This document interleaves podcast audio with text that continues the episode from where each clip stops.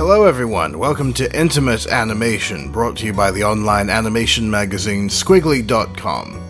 This series covers animation that takes on adult themes of love, relationships, and sex.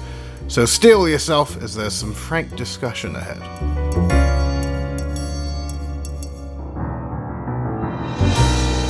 So, hello everyone, welcome to another episode of Intimate Animation.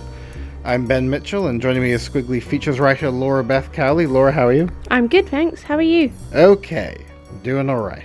Thanks everyone for listening to episode one and for all the nice sort of responses we've had so far. There was a slight concern, not a huge one, I think, because we do sort of give our listeners credit to be able to come into something like this with an open mind. But there's a slight concern that maybe some people might be a bit scared off by the subject matter. That doesn't really seem to be the case. I did find I was talking about this new podcast at a local animation meetup here in Bristol, and I had spoken at this meetup before and talked about Skwigly at some length, so this was just a kind of like what we've been up to since in the last few months or so. So I mentioned that we just started this new podcast, and I was saying, oh yeah, it's about animation and sex and how that works quite well together. And there was a woman like in the front row of this sort of meetup the only word I can think of to describe the face was harumph. Oh, you didn't tell me that. Why? I well, you know what? I didn't ask. It was, but that was the only sort of. Basically, I think she just sort of visibly had to be, you know, yeah, aghast. Well, I never. I'd have been awful if I was there. I'd have questioned her until she blushed. I think maybe for some people outside of our sort of circle, our sanctum of, of Skwigly audience, maybe it's not that uh, obvious a concept.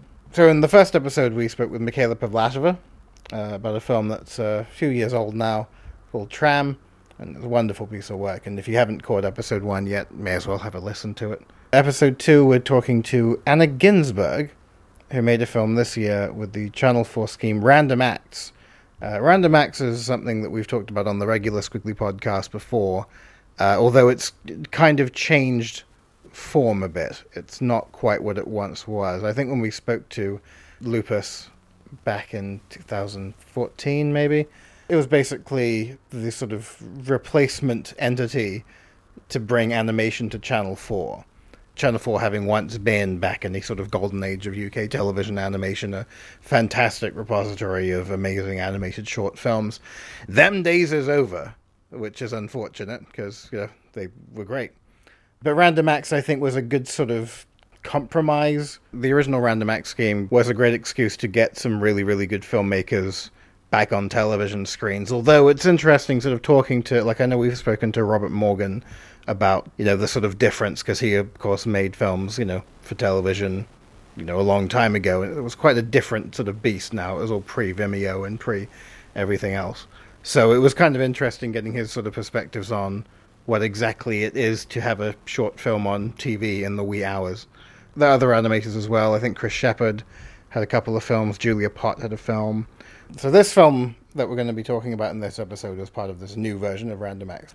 This film brings together actually quite a few seasoned animators, or animators that I think people will be familiar with. There's contributions from Will Anderson, who's uh, one half of White Robot with Ainslie Henderson.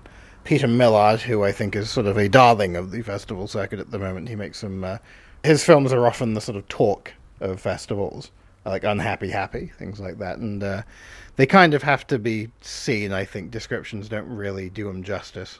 So this is a film called Private Parts, directed by Anna Ginsburg, and it's basically. If we just sort of talk about what it is visually, it's largely comprised of talking genitals, which I kind of feel is sort of strangely untapped.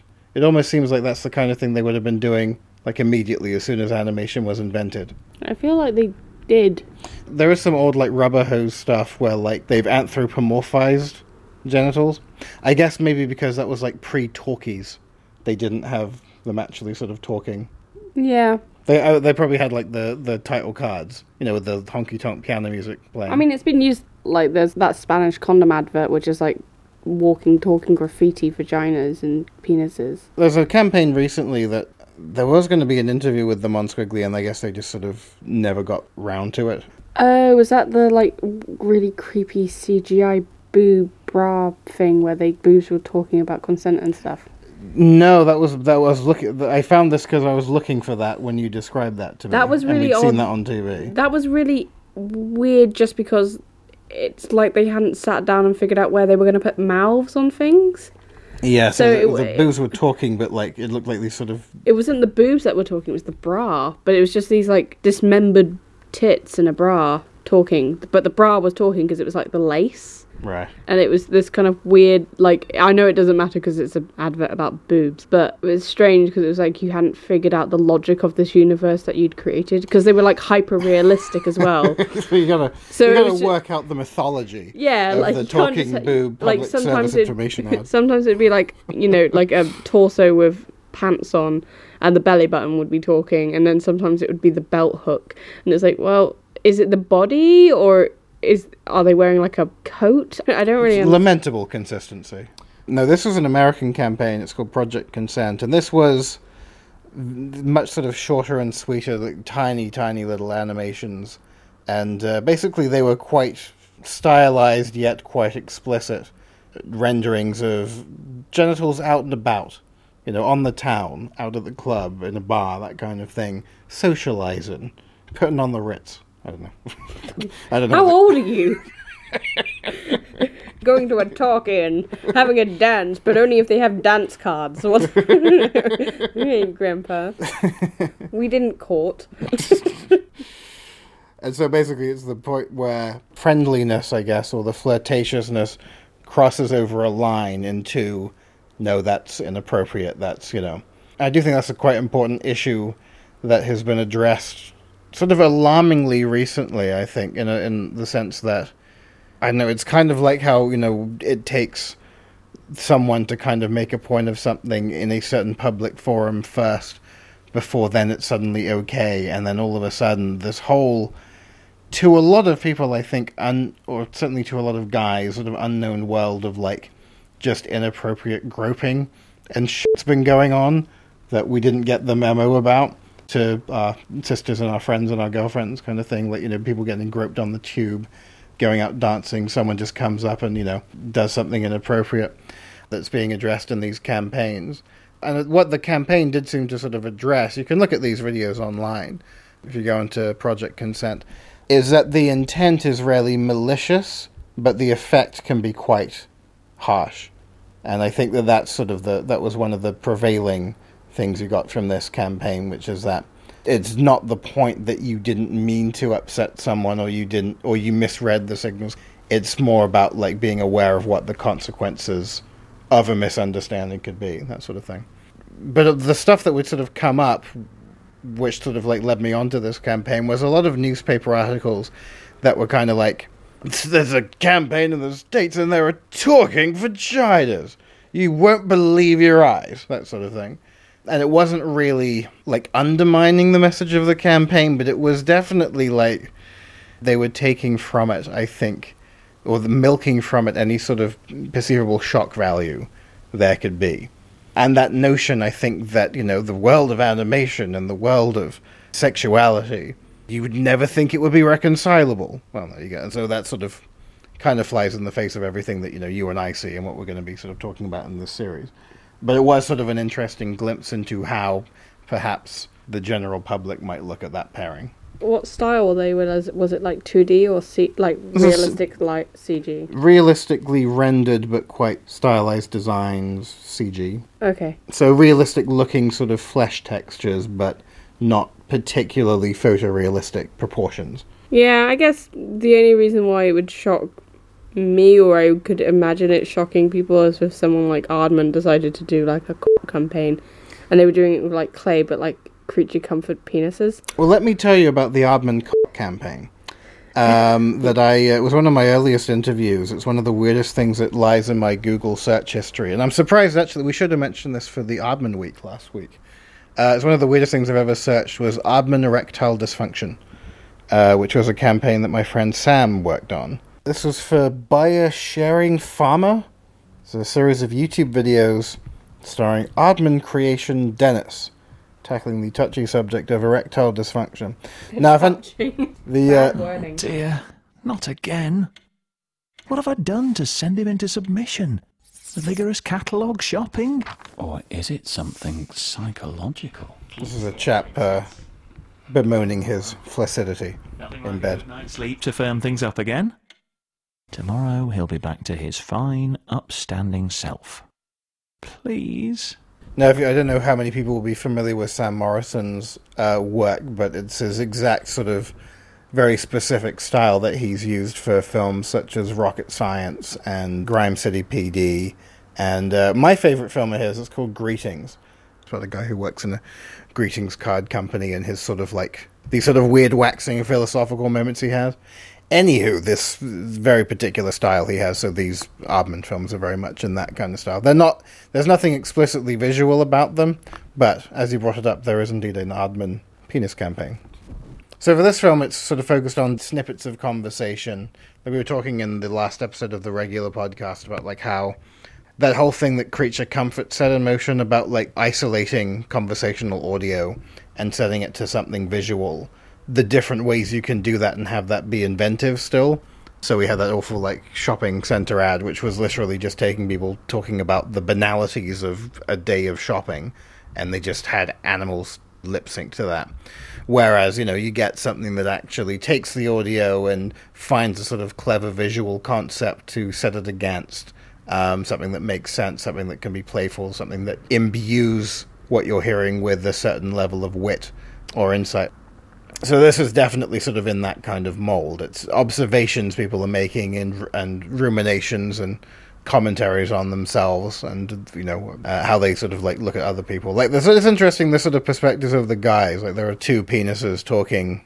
I mean, it's two guys talking, but you know, sort of set to these penises that are having this chat about you know how one person likes a certain thing and another person dislikes it, or rather, one person dislikes something and the other person is is indifferent to it. He's just happy to sort of be there, you know.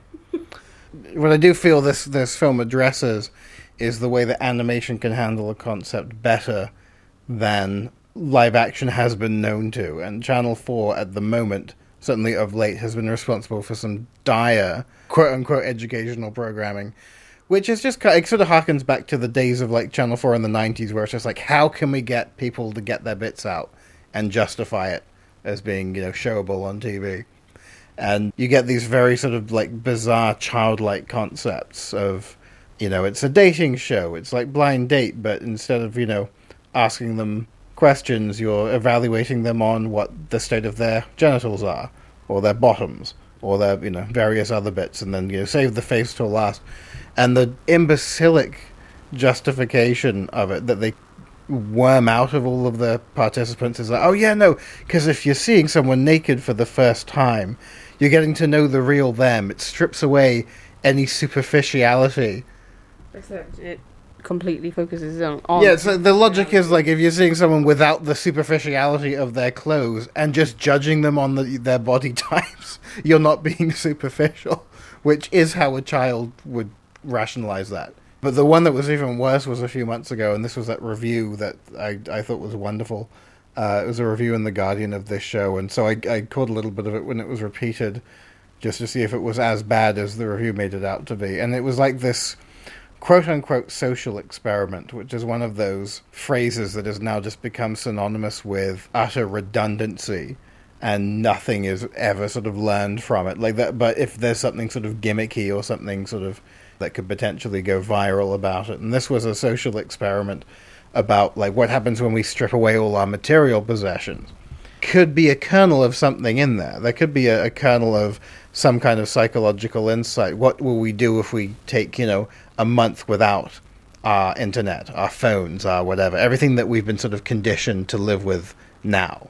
But in this show, the focus was entirely on the first like 24 hours when they've been stripped of like literally their clothes, which is sort of a point too far and unnecessary, and there's nothing really to be learned from that other than I would quite like to be wearing clothes during the day. So they spend about an hour on this group of participating millennials who are just sort of like sitting around their bare apartments completely naked and nothing is being learned or achieved. It's just like an excuse to point cameras at young naked people. So when you see something that's animated take on any, sort of subject matter, it can be a lot more sophisticated, I think. And I think this film is quite a good example of that. I think to a lot of people who would watch the naked dating show, the maybe the message of it or the the point of it might be a little lost because it's sort of there's an element of it structurally. It's not a narrative film. It's a you know it's an artistic film. I think in some respects, but also an informational film. But you have to go into it, I think, with a certain degree of a open mindedness and b emotional maturity to actually get what the film is sort of about and what it's saying. And I think that animation definitely you can construct a film with animation in a way like that much better than I think you ever sort of could doing it the live action route. Well, there's lots of films that are around the theme of animation. So there's that orgasm film by Ruth. There was another one that I saw a while ago, which was called I forget what it's called, but it was about like what it is to be a woman and what you would. It basically asked the question to a selection of girls like what would be different if you were a guy and how would you act if you're a guy and people would give answers like oh i just sleep with loads of women i just wouldn't give a crap. I would just do whatever and i wouldn't think about the consequences because if i'm a woman and i do that i have to think you know i might you know get pregnant or whatever and then i have to deal with that. But if i'm a guy i don't have to worry about anything as long as i wear protection. And things like i wouldn't have a period and stuff. And it, they're live action but then they're animated over the top Right, yeah. and that's quite nice. I think this, in my head, is the most traditional. If there is a traditional way of showing of sex animation, this is the most traditional way of going about making a film about sex. Is to do a kind of interview and animate over the top of people talking, using different styles and stuff. Like that's why I find uh, Ruth's orgasm film quite interesting because it gives visualization to something that when you ask a woman about that every woman will give you a completely different answer. Where with a male orgasm, it's quite matter of fact. In a sense, the film that you're talking about, this is called Little Deaths. It's by Ruth Lingford. And there's a feature on it from quite a long time ago up on Skwigly, but I do believe it's online now in full. And I actually remember from that that the male perspectives were also quite varied. I think that certainly, you know, without thinking much about it, the sort of male end of the experience is fairly samey. But I think in the sort of situation of like really being asked to, to give it some thought about like what exactly goes through your mind, what the experience really is like. Maybe it was just the particular sort of like cross section of guys that Ruth approached for this documentary, but it did seem like there was quite a bit of variety. But it was very interesting as a guy to hear the sort of perspectives of it, you know, and I know that we've sort of spoken with Signe Baumane since a couple of times, and she was one of the participants. And, and like hers is one of my favorites. Is that she, um, when she's having an orgasm, she pictures a very particular street in uh, Riga. That I think kind of highlights just the sort of range of, of you know human reactions and responses and sort of things like things you just wouldn't remotely expect someone to come out with. The only issue I'd had with this film was that, well, not an issue with the film itself at all. It was the people that were interviewed. There's a there's a couple of women in it that I'm slightly concerned about from a personal point of view.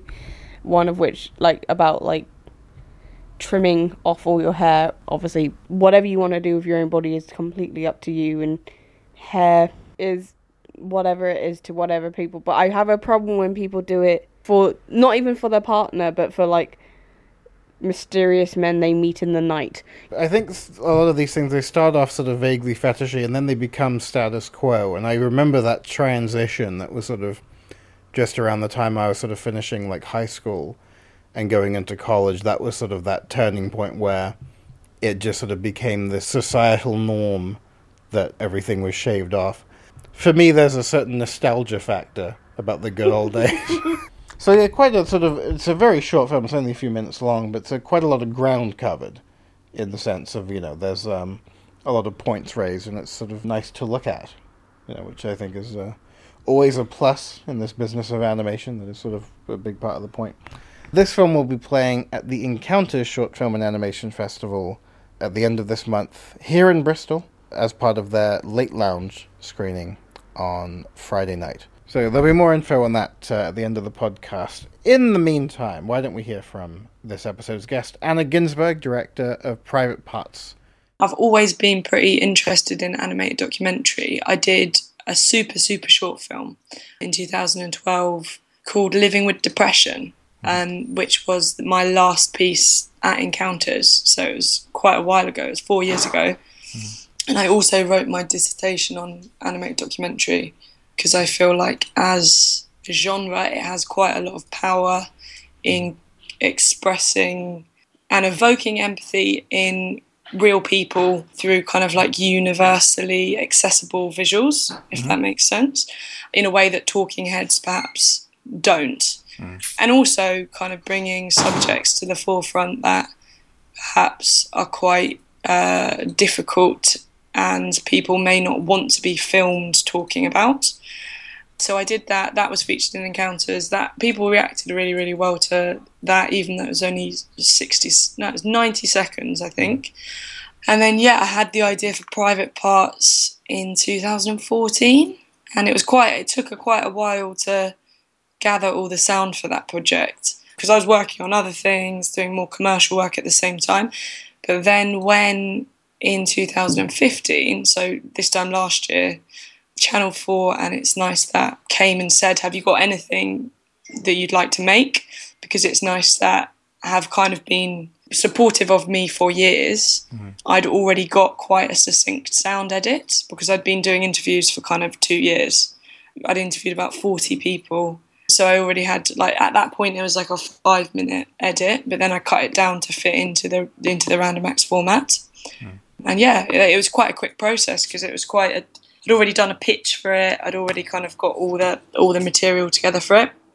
So it was just getting sign off from hmm. them to make the piece. Once I'd got sign off, I had five weeks to animate the whole film, and I had to approach all these people that I'd kind of made connections with over the last three years in London, thinking that they'd all be like too busy or disinterested because it had such a tiny budget.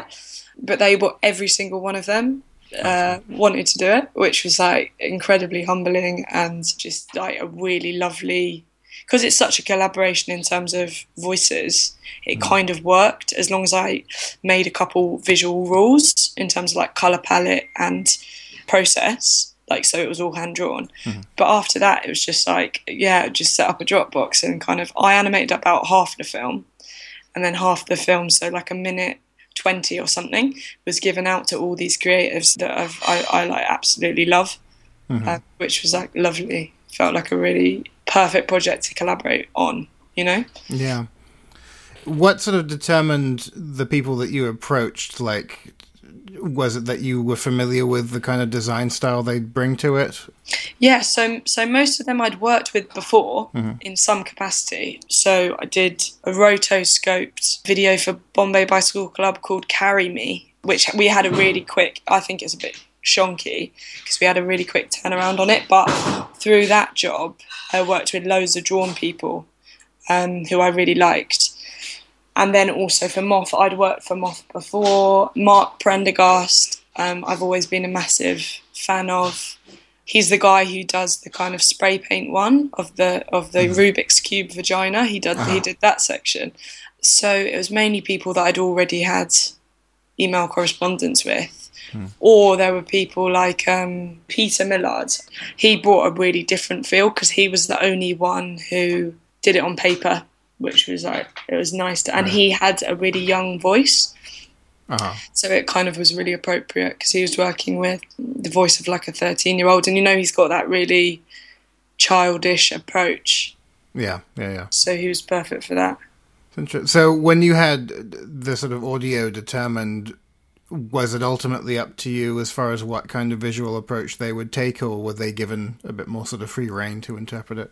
Because the overall budget was two grand for the whole thing, mm-hmm. so I was able to pay people like 300 quid or something. I thought it would be a bit outrageous to give them too many constraints, mm-hmm. and I also felt like it would work as long as there was a few rules. It would work if people had brought their own styles to the piece, as long as it was 2D hand drawn. Mm-hmm. So people were given complete creative freedom. There was like two rounds of design feedback that I gave to each of the people.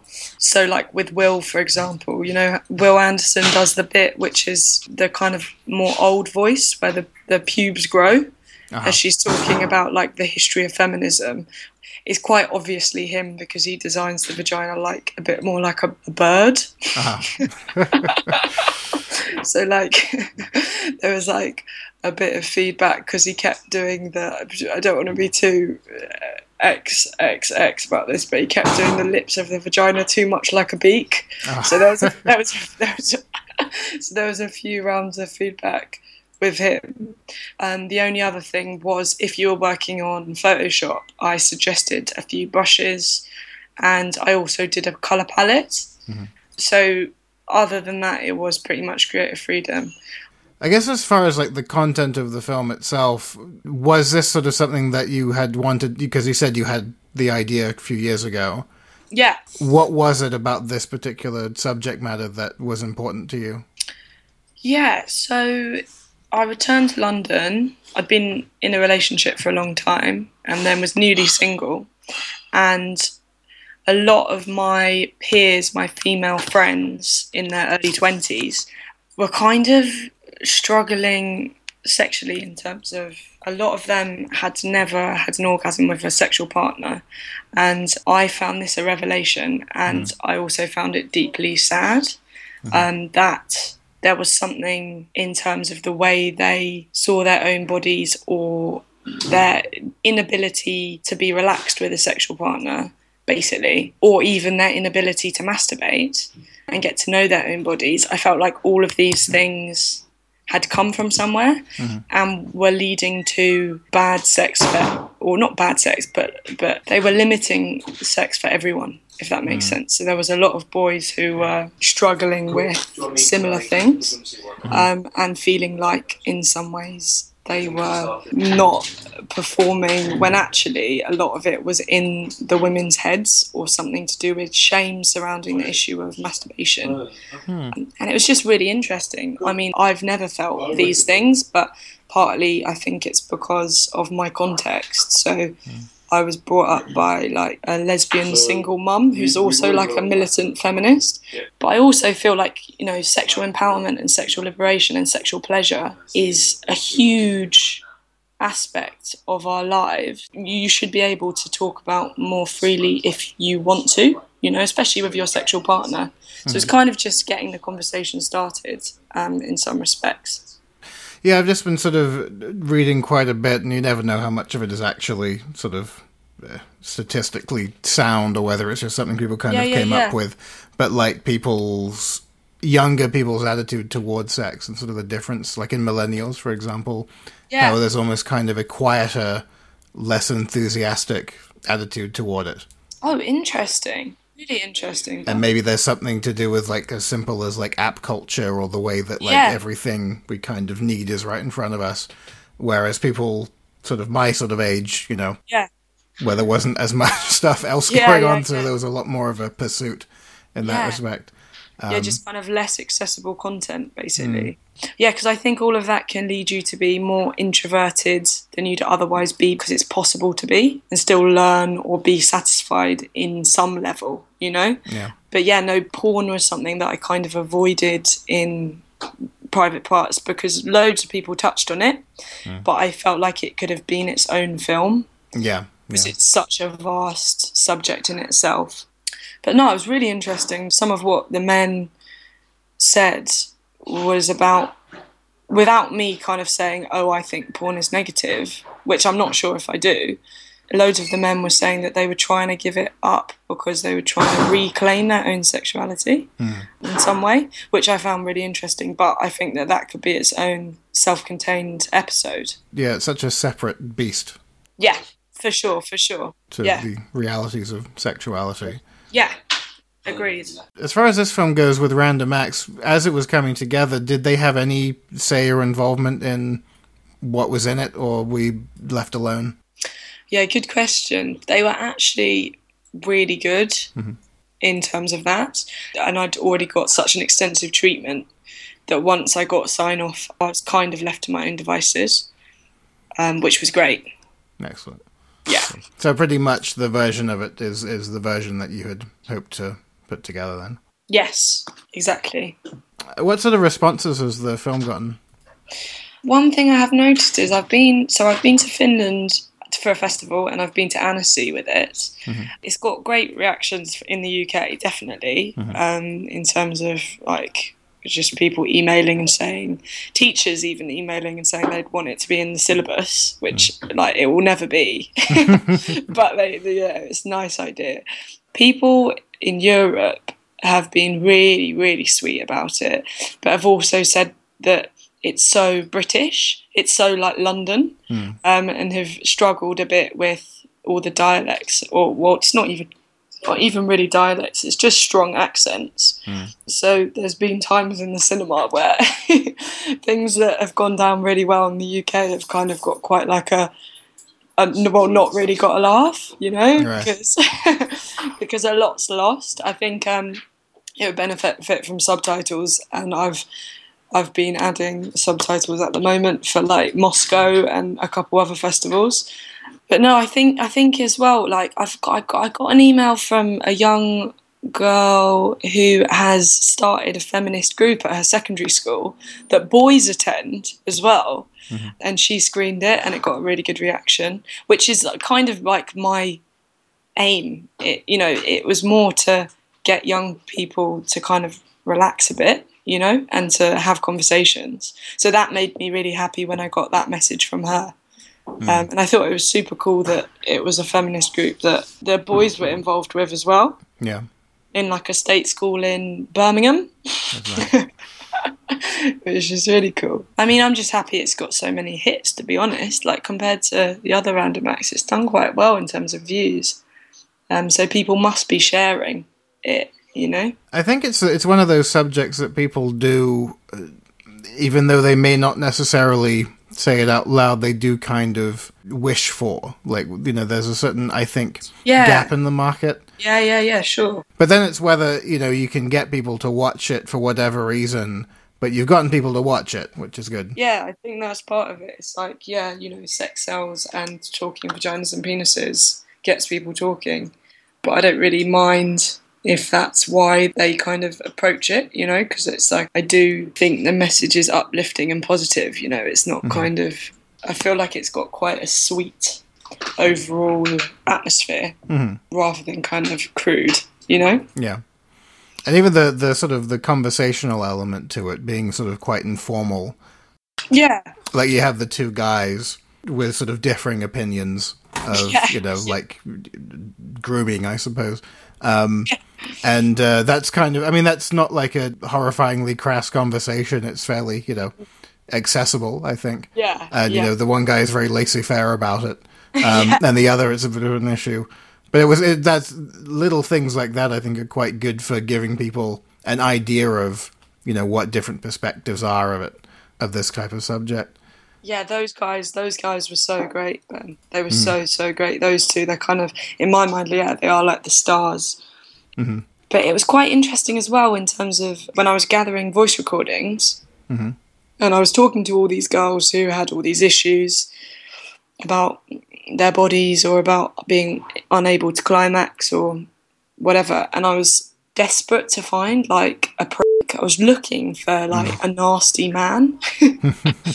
and I was like, I was I was actually struggling. Like the people who I was approaching were were kind of old friends that I'd gone to school with, who I thought might have kind of like a you know chauvinistic hmm. mindset, and then actually they were all really really advocates for female sexual pleasure, which was like kind of heartening. You know, hmm. something great that came out of the process. So there's these the the other youngest people in the film are 15, and um, they're that pair who end the film. So they're like sitting on the cars, um, and they're two two boys again. And I met them playing basketball in Brixton in South London, where I live, just like on the street. And the most kind of like dark bit in the whole film is when one of them says, if she's not shaven, I tell her to put her clothes back on. Right. Yeah, and, mm-hmm. and and that was like the darkest bit. But even those two have like a redeeming moment at the end where they say, "Just do what you want to do, girls. Like, don't get depressed." They they end up talking to me about kind of like um, self harm on like Tumblr and mm-hmm. like and like how mm-hmm. widespread kind of depression is in like their female friends and like self harm. And they end up doing a speech at the, which is the end of the film, which kind of is it's quite hard to understand because of their accents. But they're saying, yeah, don't get depressed. Just do what you want to do. Like, look after yourself. Like, hmm. basically saying, you know, if you want to masturbate and touch yourself, go for it. Like, it will make you happy. Yeah. and then, and then it kind of ends with that one being like, but if you do feel lonely, give me a call. Like, like, you know, it was like really. They kind of redeemed themselves in the end, you know, and it's hmm. almost like I don't blame you for like only wanting shaved vaginas if you're 15 because you you've been watching so much porn and you're so young. Like, hmm.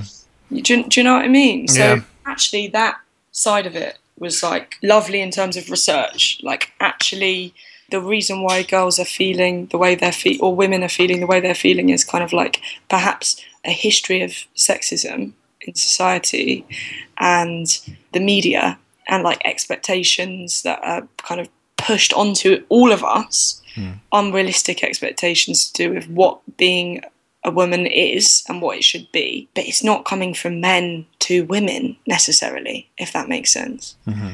which I, I found really uplifting. Yeah, it's it's sort of there's a kind of men versus men and women versus women element of the culture of everything I found. I remember when I was sort of 14 and just feeling like uh, I can't read any more issues of Maxim or FHM. Like Yeah, it's this yeah. is like designed to make me feel bad about myself. So I kind Yeah. of put those down and never really looked at them again. But magazines aimed toward women by women kind of had the same agenda. You'd sort of pick up, you'd leaf through and be like, "Oh my god, this is just telling this person Hmm. who paid for this magazine all of these things they're doing wrong that as a man I would never give a shit about." You know? yeah for sure Um, so it's I almost feel like those type of magazines should have like warnings on. like, do you know what I mean? Like, Yeah. could cause body issues or like anorexia or lack of, you know what I mean? It's like I completely agree. I suppose it's why like there are certain areas of literature that will always be sort of indefatigable, like how to be a better person, how to Yeah. you know actualize your manifestation or whatever. Yeah. Like that that or seminar speakers, like people who like tell guys how to pick up women and things like that. I think there will always be a certain element of human psychology which is can someone tell me how to do better? Yeah, there'll always be a market for Yeah. that type of kind of self help. Agreed. Um, but it's often has the complete opposite effect, I think. But then they'll buy the next book in the series. You know? Yeah, yeah, yeah, uh, yeah. So yeah, whenever there's something that just presents things positively, I think I always feel a little more heartened. You know? Yeah. Um, Oh, I'm glad, very glad to hear it. I agree. thank you to Anna Ginsburg, director of Private Parts. And if you haven't yet caught it, you might want to see the film on the big screen at this year's Encounter Short Film and Animation Festival. It will be playing at the Watershed here in Bristol, Friday, 23rd of September at 9 p.m. for the Encounter screening Late Lounge XX Extra. Uh, the Late Lounge is always a sort of personal highlight of the Encounters Festival for me. It's where they show all their really, really fucked up films. This actually is not particularly sort of horrific or nightmarish as a lot of the Late Lounge films have been known to be. But at any rate, that's where it will be playing next. It will also be playing in the Ottawa Festival, if you happen to be there, that same week in Short Film Competition 2. That'll take place Thursday, September 22nd at 3 pm and Sunday, September 25th at 1 pm at the Bytown Cinema. And you can learn more about Anna Ginsburg's work at annaginsburg.co.uk. And she's on Twitter at Anna Ginsburg. Other stuff you might want to check out uh, in the interim this week, we have an interview with Chloe Alliez, who is a uh, French born, I believe, Belgium based filmmaker. Uh, I think someone to really watch out for. I saw her film Tout Nuance at Stuttgart, where it won an award, and it's this lovely film about loving women. It's sort of a warts and all kind of thing, but the puppetry approach is really funny, I think. The way that she sort of constructed this film is uh, really nicely done. So it's a film to kind of keep your eyes open for. I don't think it's online yet, but you can learn more on Skwigly. Look for Chloe Alliez. Just thought that would be worth a mention because it's sort of apropos for the theme of this particular series. It's slightly sexy. There's well, there's sexual elements to it. I mean, that's always sort of part and parcel of the sort of reasons. Basically, it's a sort of list of reasons why one loves women, I guess. It's a nice use of like found object animation as well, which I always Yeah. like. That's always a good sort of thing in stop motion, I think. But it's certainly not titillation, but it's it's just funny. It's interesting and it's it's quite sweet, I thought. And and relatable, I think, you know, to, to anyone who loves women. In the meantime, you can follow me on Twitter at Ben L. Mitchell, and you can follow Laura at LB Cowley. And if you want to send me anything through Twitter, please do, as long as it's not like actual hentai or something. But do, if you see any videos that you like, you think we should talk about or that we should see, please send me more animations for my collection. Of course, Skwigly itself is on Twitter at Skwigly. The website is skwigly.com. So thanks for listening, everyone. I've been Ben Mitchell. And I've been Laura Beth Cowley, and we'll see you again soon.